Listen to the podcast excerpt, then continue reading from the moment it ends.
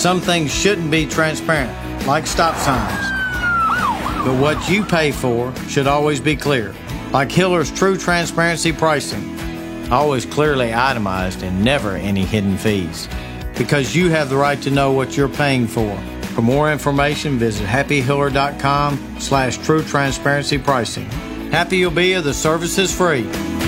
Call the Happy Face Truck today. A Cumulus station. Now, 1045 The Zone's non-stop sports talk continues with a look at Nashville's teams and at news around the nation from the lead writer of 1045thezone.com. This is The Big Six. The Big Six with Jason Martin, presented by Renters Warehouse. And here we go. Straight up, 6 o'clock by my watch means it's time for the one and only Big Six here on 1045 The Zone. Glad to have you with us. Blessed to have you as a part of my audience. My name is Jason Martin. I'm on Twitter at JMartZone. You can follow me there. Our telephone number may not get the calls tonight, but you can try 615 737 1045. That's 737 1045. Say it every night. I am blessed beyond measure. Any measure you want to talk about or any measure you can't even fathom. And I hope that you recognize just how blessed you are in your life as well. I hope this Monday finds you and yours doing as well as humanly possible. And if that faith conversation is one that you need to have with somebody, I'm open. My DMs are always open at Jmart Zone. If not me, I hope you find somebody that you trust in your life to have it with. NBA Finals Game 5 is tonight. Could be the end of the series, could be the end of a dynasty, if you want to call it a dynasty for the Golden State Warriors. Four finals in five years, but they're on the brink of doom thanks to the John Wick of the NBA, Kawhi Leonard. You have heard this take from me. You heard it on Fox Sports Radio this weekend. You heard it. You've heard it pretty much anywhere I've had a microphone, anywhere I've been blessed by the Lord enough to have an opportunity to speak to you about these entertainment escapes that we love called sports. And that is that Kawhi Leonard is the best player in the National Basketball Association as of today in 2019. From the second he got injured, I thought he was done for the year may not be a torn Achilles, but calling that a mild calf strain did not make any sense. And based on Brian Windhorst's reporting on Thursday night, that you didn't really hear about until Friday night after game four went the way of the Toronto Raptors in Golden State, that the Warriors are frustrated. They're not mad at Kevin Durant, but they're frustrated because what they were anticipating was that KD on Thursday was going to be able to practice with the team and that he would suit up and play on Friday night. And so they get him out there and they discover, uh oh, no, he can't play at all. The trainers say his body has not responded the way that it needs to. As soon as he gets on the floor, he's out there for a couple of minutes and it just it fails. It's a failed experiment. Durant even says, "Look, I can't, I can't do it." And so what they were anticipating fell apart. They did get Klay Thompson back, and he gave them 28 points. Steph Curry looked gas from what he gave you in game three. His defense has never been particularly great. And on this night, it was about as bad as you can see Steph Curry play. So everybody dogged out Steph Curry just like I assumed that they would. The hot takes are coming, folks. Steph Curry's overrated. He can't do it alone. I did 15 minutes last week on this very program on 1045 The Zone telling you how almost nobody can do it alone. Kawhi Leonard's not doing it alone. He's just leading the charge. Kevin Durant couldn't do it alone when he had another pair of Hall of Famers next to him in Oklahoma City with James Harden and, of course, Russell Westbrook. Steph Curry's taking a lot of flack all of a sudden because the Warriors aren't winning. When you are not winning, it's time to start poking holes in everything that you can, media wise, maybe even team internally. I don't think that that is what is happening at all. But back to the original thesis here Kawhi Leonard's the best in the NBA. His defense is unbelievable. In game four, here's the stats for the Golden State Warriors, and this is not a lengthy stat that I have to put out. As he was the primary defender in game four, the Warriors were two for seven and 0 for two from three and turned the ball over multiple times. And I'm not just talking about Boogie Cousins, who, boy, he really was done after game two, wasn't he? Because it's not an effort thing, but game four began with two turnovers from Boogie Cousins on two consecutive possessions within the first minute of that basketball game. But when you think about the best player in the league, you think about a guy who makes people better around him and who can carry them on his back when need be. And that's what we saw. We saw the entire kit and caboodle from Kawhi on Friday night. And it just buttressed my point that much further. Everybody not named Kawhi Leonard in the first quarter was one for 13, and Kawhi had 14 of the 17 points, and he was on fire. He kept them close enough. In the second quarter, they started to play a little better, but they still couldn't hit anything from three. Kawhi was sort of keeping them afloat. But when you get to the half, and Golden State, it feels like if you've been watching the game without the score ticker, you remember back in the day like when you would watch CBS when Dick Stockton was sort of the guy, and you would watch those old Celtics games and the grainy footage, and you wouldn't see the score, but maybe every seven or eight trips up and down the floor.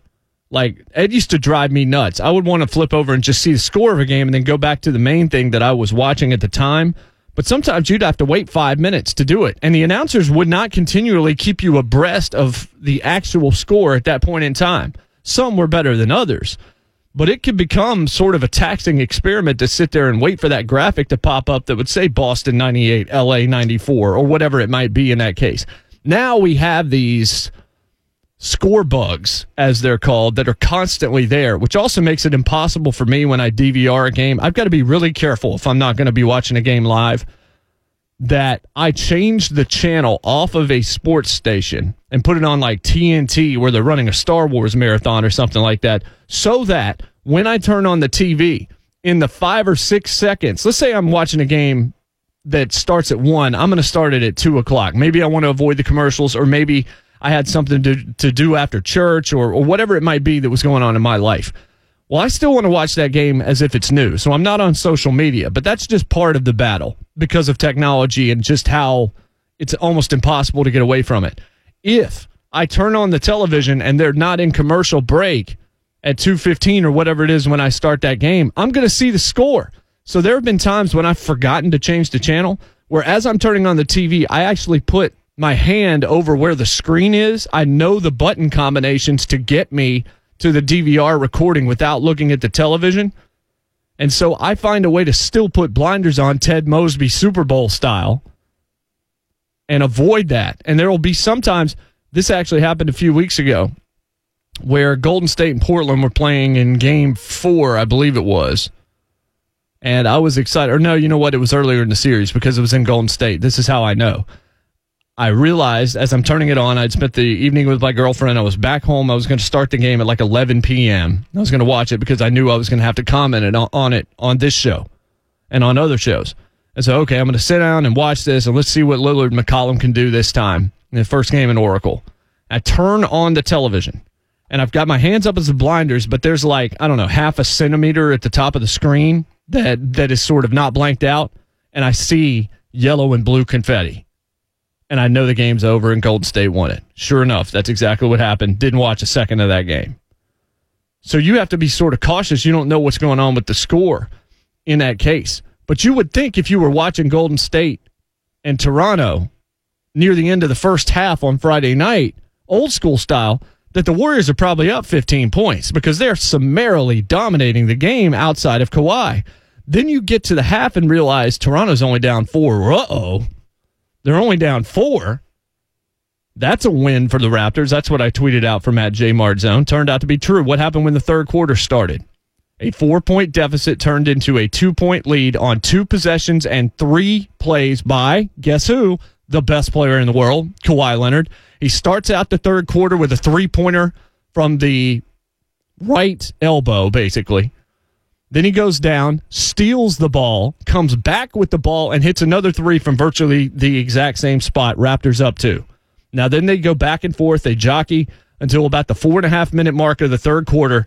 And it is at that point that Kawhi Leonard and the Toronto Raptors say, nah, we're taking this one too, fellas. We're going to win both on the road and go back home up 3 1 against you.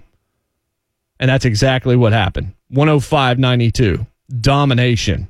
At that point, the Warriors had no answers. Kawhi Leonard finishes with 36 points, and not a 36 where he had to control and dominate every possession with isolation that kept everybody else outside. I mean, Ibaka had 20 points in that game on Friday night. you have seen guys, tertiary contributors, step up and make plays at different times in this series.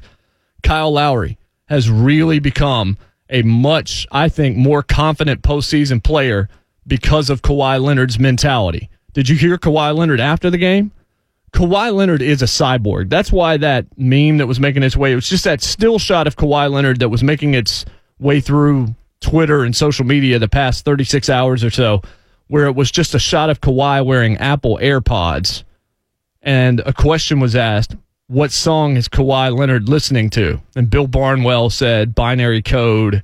And a lot of people joked because, you know, Kawhi's kind of a robot. Who knows what he's listening to?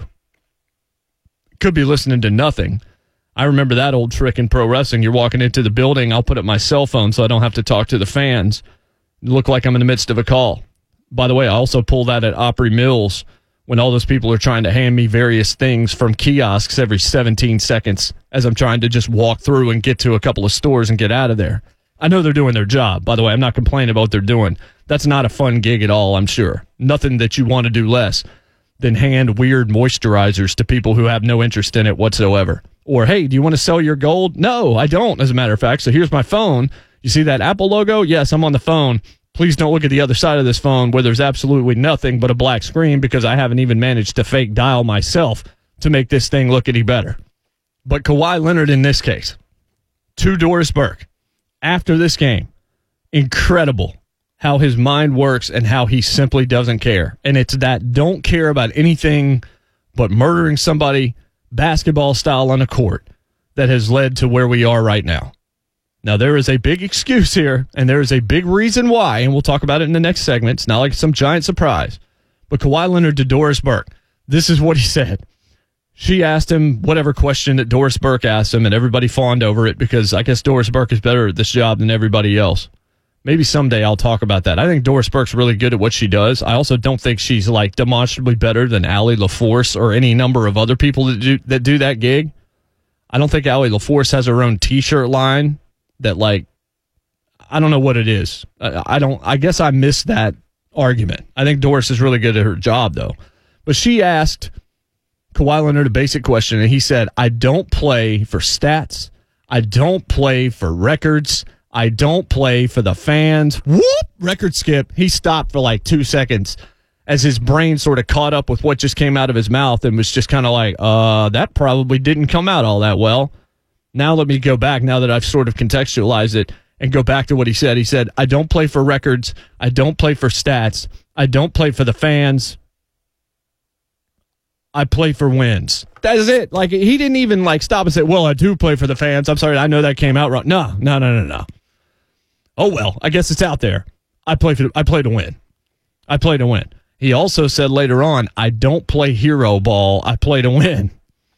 I don't know if that was a direct shot across the bow to Kevin Durant, but hero ball, the first time I ever heard the phrase hero ball was Charles Barkley on Inside the NBA describing why the Oklahoma City Thunder would never win an NBA championship because two guys on that team engaged in hero ball to their own detriment. And as a result, the secondary players would never be consistent enough because they would never be in rhythm because they would never expect to get the basketball.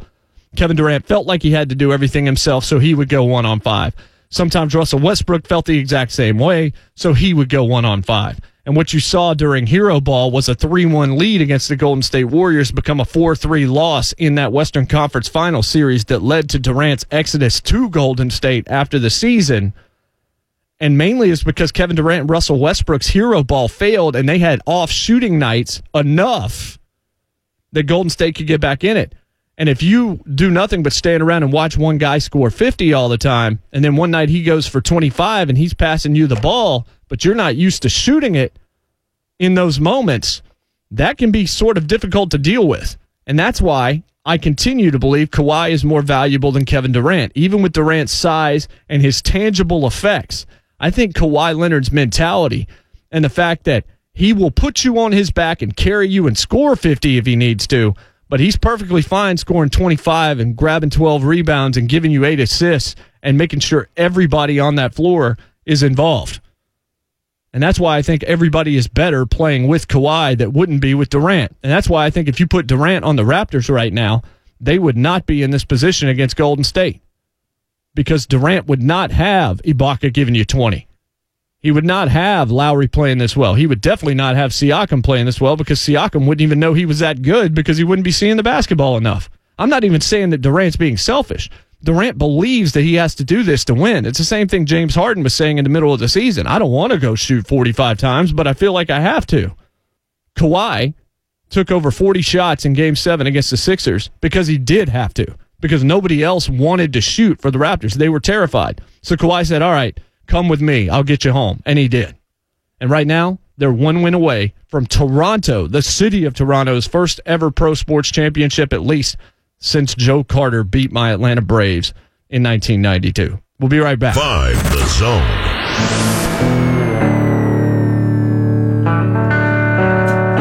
Welcome back in. Broke this afternoon. Sources say Kevin Durant plans to play tonight. I don't know exactly what that means just yet. This is the Big Six Monday edition brought to you by Renters Warehouse here on 1045 The Zone. Renters Warehouse is dedicated to putting homeowners on the path to financial freedom through rent estate, renting your home without having to do the hard stuff.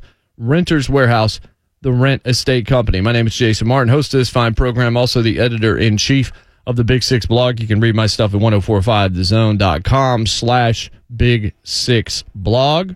Kevin Durant has been sort of the talk. This whole NBA Finals, guys, comes down to a referendum on three people. Ultimately, we're not really talking about the coaches. Kerr's not going to get hit if they lose here. They're, he's just not. He's still going to be on that. He's a Hall of Fame coach level. He's probably already one. Some people try to say he's not on that level yet. I would say he probably is. His ball movement has really changed Steph Curry from more of a 24 point scorer to like a 30 point scorer. Not that Curry wasn't great to begin with, but Curry's one of the three guys. The three guys this whole thing is a referendum on and a discussion about is Kawhi Leonard, who we spent most of the first segment talking about, Kevin Durant, and Steph Curry. All of a sudden, Steph Curry can't do it alone. He had 47. They got beat by 14 in game three. In game four, it felt like to me that Curry had given 150%, maybe even 175% in futility in game three, leaving himself somewhere between 25 and 50% of himself on Friday night in game four. Durant practiced yesterday, so that gives you some hope. But I've got to say, this guy hasn't played since May and the single digits of May expecting him to come back and have 45 is ridiculous. If he comes back and has 30, that would be a tremendous game. I don't know what kind of minutes he could play, but Durant not playing is certainly going to be the reason why a lot of folks are going to put an asterisk or try to tell you there's an asterisk next to this Toronto Raptors championship because they didn't really beat the Golden State Warriors. You can make that argument. There are some really bad takes out there about how well, it's just about the two teams on the floor, and the Raptors are the better of those two teams. I mean, that's true, but that's a really bad argument as well. Would Toronto be up 3 1 if Durant were playing? Probably not. Would it be 2 2? I could still see it being 2 2 because if you want to argue that if Durant's out there, the Warriors are sweeping this series, I'm going to tell you you're wrong about that. I'm also going to tell you are you sure that Houston doesn't actually beat Golden State? If Durant does not get hurt. Because ultimately, it seemed like Houston played a lot better against the isolation old, the old new old ball that the Warriors were playing with Durant in that series. That was a razor thin series. And then when he went out and they won the game after he left, and then they went to Houston and won that game. That game when they went to Houston and won, that Rockets team didn't know how to respond to that Warriors team. And so I'm not saying that that's the case, but I am saying that I think the Rockets might have had a better shot against the Durant Warriors than the Durant-less Warriors. The Warriors are far better with Kevin Durant, not at all asserting the opposite. I'm saying in that particular matchup, I think it would have benefited Houston because of the lack of ball movement and spacing that forced defenses and allowed for some of the rebounding that we saw from Golden State, especially in that closeout game. Now, in this case, they need Durant. If you want to beat Toronto, if you want to have any chance of beating Toronto, you need the second best player in the world or 1A to Kawhi's 1B, whatever you want to say. Kawhi is my guy. KD might be yours. You cannot argue with me anybody else. You can try to talk about LeBron. You can talk about Giannis. You can talk about James Harden. You can talk about any number of guys, and I will be able to poke holes in those arguments. Durant's the only one where he also really doesn't have a flaw in his game. His defense has gotten a lot better since he went to Golden State. He can go out there and get you 40 when you need it. He may not be able to do that tonight if he were able to play because of all the rust. And they don't have, this is the thing, they don't have a luxury of rust the Warriors can't afford for Durant to go out there and be rusty and get them 15, trying to work his way back into the game. He has to come back and beat Kevin Durant to beat them. You know how hard it's going to be to win in that atmosphere around that great, honestly, I'm going to say this great basketball city. Jurassic Park, there were people lining up yesterday morning at like 8 a.m. in Toronto to stand outside to be a part of the festivities during the game inside. They care. It's going to be loud it's going to have sort of a feel that Golden State does not. One thing that we noticed during game four was with about four ish minutes left, Warriors fans started leaving. And people went nuts over this. They're just like, oh, you guys don't deserve the Golden State Warriors. So glad they're going to San Francisco. You don't deserve them. There has been a change in who is attending Warriors games because once they became this glitzy celebrity laden team with Durant, and Curry, and all these guys that you knew, and Draymond Green's personality, all of a sudden those ticket prices went up and they started pricing out the regular fans and the corporate guys and the people in suits that are trying to wine and dine clients would snatch up everything that they could. And so you don't have the everyman all through that building the way that you may have when this run began. Now it has changed there are arguments that the same thing has happened at Bridgestone Arena. I would stop short of saying it's gotten quite that bad. There's still a lot of just regular kind of salt of the earth folks, guys like you and me, gals like you and me, that you can find at Preds games.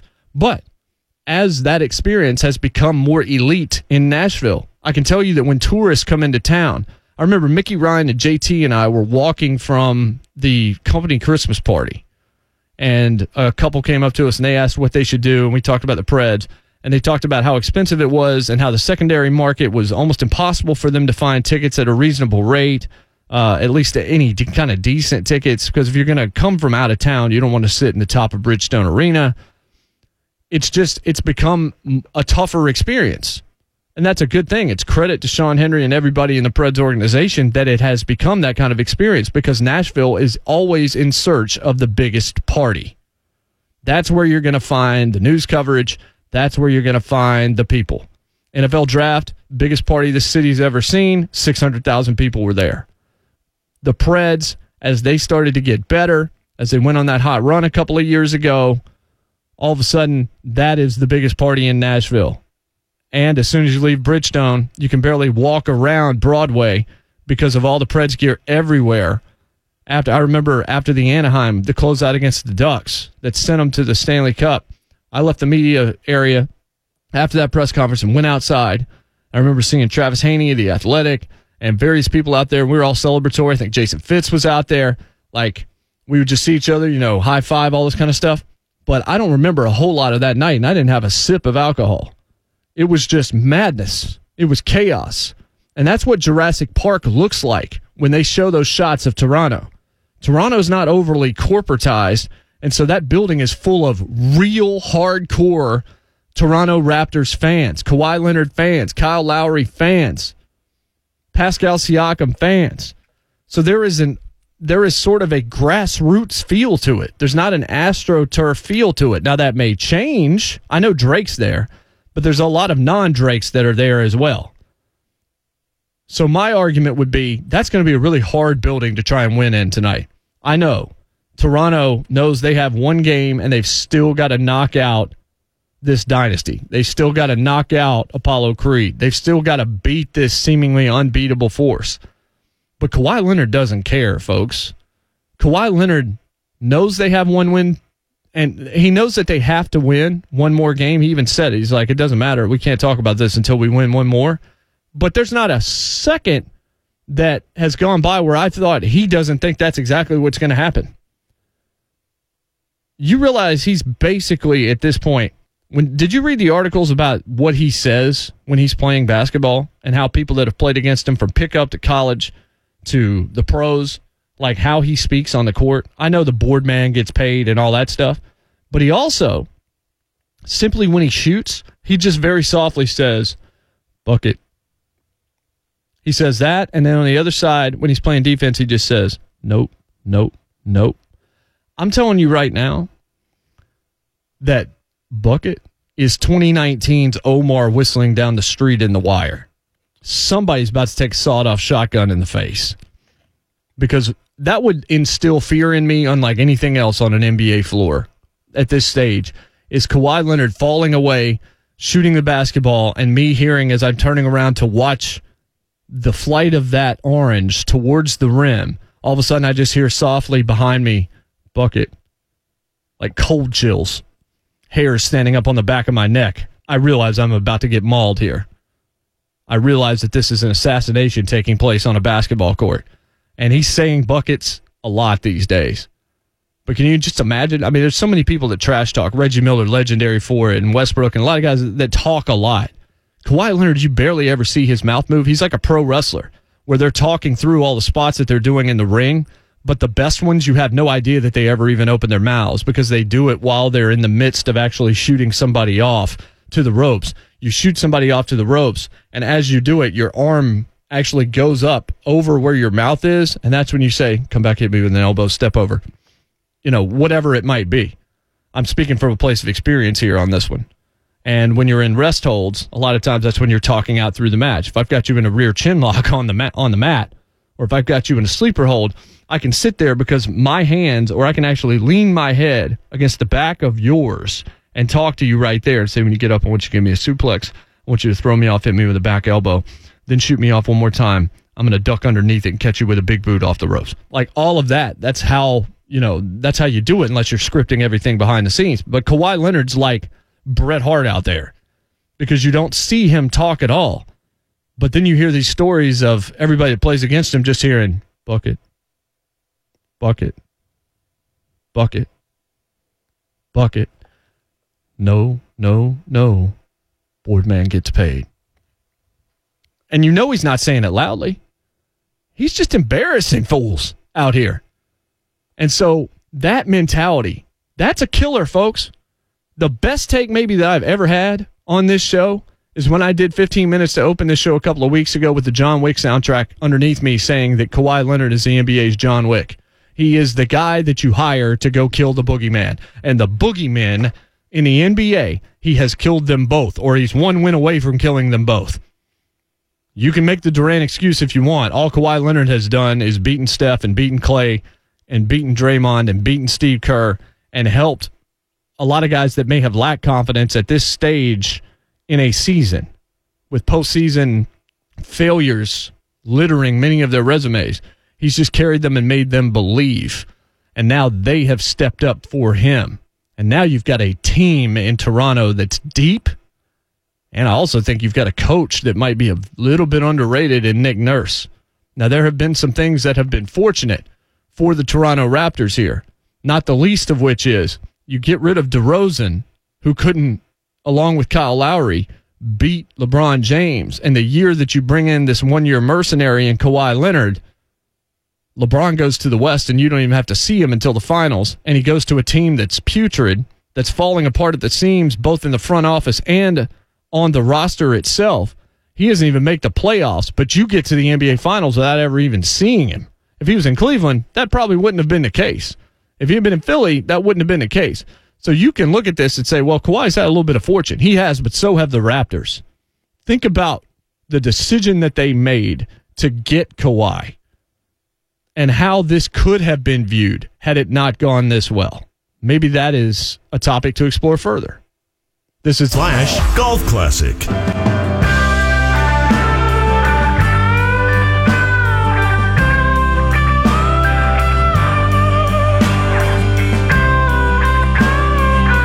It's Monday. This is the Big Six here on 1045 The Zone, keeping live and local alive for an extra hour since July of 2018. Blessed as always to be behind this microphone talking to each and every one of you. Want to thank Austin Huff for filling in for me on Friday afternoon. Had a blast with Mickey Ryan and Mark Mariani and Colt Anderson and JT and just it's always fun and it's uh, it's always humbling when I get asked to do one of the other shows, one of the longer shows here on the station. It was a lot of fun uh, sitting in with 3HL on Friday. Hope to do that again sometime in the near future. Brent's having a really good time up in New York. His kids playing in Cooperstown. That's got to be fun on itself. But I saw a couple of the photos that he was tweeting out on Friday, and that's awesome. Hopefully, he'll get back safely and he's enjoying his time away. Well deserved as he works incredibly hard, as does everybody here at 1045 The Zone. I'm going to save that take that I kind of half teased at the end of the break for tomorrow. If Toronto's able to win tonight, it'll make even more sense to open tomorrow's show speaking about the decision that Toronto made in the front office and how they went about acquiring Kawhi Leonard. But let's talk about the NFL tomorrow. Titans minicamp begins. I'm not going to talk about that specifically here because we're going to talk a lot of Titans pretty much from here on out. I stopped and thought about it, and I was like, man, we're still a long way away from the football season. I realized, no, we're not. It's like it's June 10th. Doesn't feel like the Super Bowl was nearly as long ago as it was. We're just a couple of months away from fake football. Mini camps about to start. Training camps around the corner as well. Before we know it, these games are going to start counting again. And this is why spring football is entirely and completely unnecessary because we get football. We get a lot of football. I've watched some of these NBA. I mean, I've watched a ton of the NBA, but the NBA going as deep as it is into June kind of helps solidify everything that's going on. But I do want to talk about the NFL and I want to talk about Carson Wentz's contract just a little bit. We talked about this. Mickey and I talked about this on Friday on 3HL. Wentz gets 107.9 guaranteed, which is 0.9 more than Russell Wilson, which is how this works. The next guy up might get more guaranteed money if he do, even if he doesn't get more overall money. The question is, is this a good deal? And the answer is, you better believe it is, as long as you believe that the Carson Wentz that you signed or the one that you just extended through 2024 is the one that you saw prior to that pretty just gruesome leg injury he suffered against the LA Rams that ended his season a couple of years ago and led to the Super Bowl run for Nick Foles. As long as you believe that even had he played, they still would have won the four playoff games that they have won without Carson Wentz on the field with Nick Foles. Now they gave up their leverage and they gave up their plans and they gave up did the Philadelphia Eagles everything that they would have had in terms of, well, we don't know if you're the guy yet. They clearly do think he's the guy. Now, this is a team that moved up twice in the draft to find a way to get him, liked him at North Dakota State, despite the injuries. He's had injuries dating back to adolescence, folks. And he had trouble at North Dakota State with his body, and he's had a couple of pretty bad injuries so far in the NFL, including stress fractures in his back and one that finally shut him down in December of this past season. But they still believe in him and they like him. And they are telling him, in effect, we trust that after we pay you, showing our trust and belief in you, you're not going to go in the tank as somebody that has 107.9 guaranteed, you know, million in the bank account. They gave up any questions that you might have had as to whether or not they bought into Carson Wentz the second they let Nick Foles go.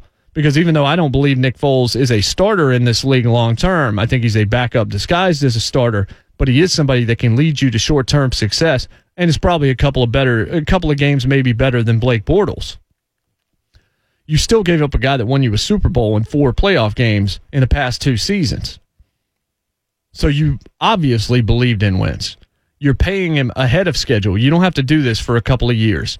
And there are articles out there that you can find that show all the people that are contracted for the next couple of years for the Eagles and that they already have locked in. And man, they should cash in and win another Super Bowl.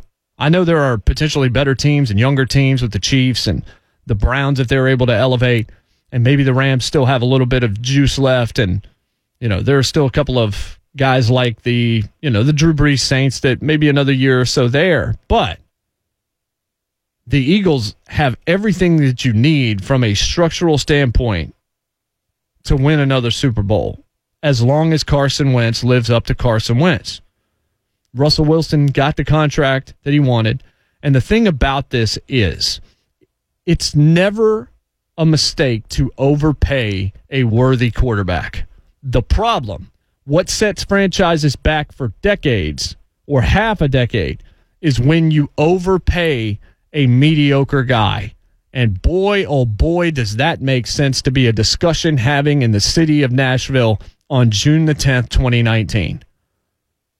We don't know right now what we're about to see from Marcus Mariota and certainly from Ryan Tannehill. I will tell you that if, and I read the article at A to Z Sports that, that Buck Reising wrote, and that some other people believe this as well, in terms of hometown discounts and whether or not this Wentz deal has any effect on Mariota. Mickey argued on Friday that it did not. Mark Mariani argued that it did not. I kind of tended to believe it didn't either because I don't think Mariota's in Wentz's class, despite the fact that Mariota beat Carson Wentz at Nissan Stadium last year. I thought Wentz was on the cusp of being a top five quarterback. I have reduced that back to top 10, but if he can just stay healthy and start finding other receivers that aren't tight ends, then I think he can step right back up and potentially be one of those level players. And if you believe in any way that that guy can be what I just described, you pay him whatever he wants and you thank him for the privilege to do so. What you can't do is what Cincinnati has done for so long. That's just one example of many. Your team might also be included if you're not not a Titans fan. Or even me with the Broncos and how we paid Case Keenum last year, for example and we're taking a risk on Flacco, who hasn't looked good in about half a decade. But Cincinnati still has Andy Dalton. And Andy Dalton's never going to get you two wins. He's always going to get you seven or eight, maybe. Maybe every once in a while, a little bit better than that if all other things are going right around him. But it's overpaying that guy and keeping him in town rather than being willing to risk completely bottoming out, but then landing the guy that can be your future. And so that will always be one of my refrains about Marcus is Marcus is never going to be bad enough ever that he's going to make it easy to replace him without a lot of free agent money on somebody that happens to fall like a Kirk Cousins or somebody like that. I'm not necessarily sure I would overpay for Kirk Cousins either, but also not high enough in the draft that you don't have to give up a lot to get up higher to take a Tua or a Trevor Lawrence or someone like that or a Justin Herbert out of Oregon. That becomes sort of the dilemma. But in terms of the Eagles, here's one other thing that you might not have thought about. You pay him now based on one good year that you remember him having two years ago and just because you really like him but you pay him now when maybe the bloom's a little off the rose. A story in Philadelphia about how he's a little bit of a diva and he doesn't take responsibility for anything. And he comes out and says, you know, there's some truth to that. And so maybe he grows from that and becomes better for that. But you pay him now and you lock him into this guarantee that's pretty solid, that's going to turn out to be pretty good as long as he's pretty good. This monetary value, the salary cap's going to continue to go up. So this quarterback market is going to continue to rise in terms of the money being paid. So you go ahead and get this out of the way today, right? You've got him locked in through 2024. You sign him to the extension. You give him the bells and whistles. You give him the high guarantee. Let's say he you don't do this and he goes out this season and wins you a Super Bowl and throws for 4500 yards and has a 68% completion percentage and is in the MVP discussion. You'd be paying him out the nose after this year. So you're paying him based on what you think he's capable of and the flashes that you have seen and you're overlooking the five and six record that he had last year before they shut him down, and you're saying, we want to get this at the bargain price. This is like grabbing a stock that has fallen just a little bit because you have insider information or you feel pretty confident that that stock's going to split six months from right now. And if it does split, I'm not going to sing it, but you're in the money. The Eagles continue to show adeptness and shrewdness when it comes to their negotiating practices, and it's going to serve them well. I'd have paid this dude too. We'll be right back. Big- the zone.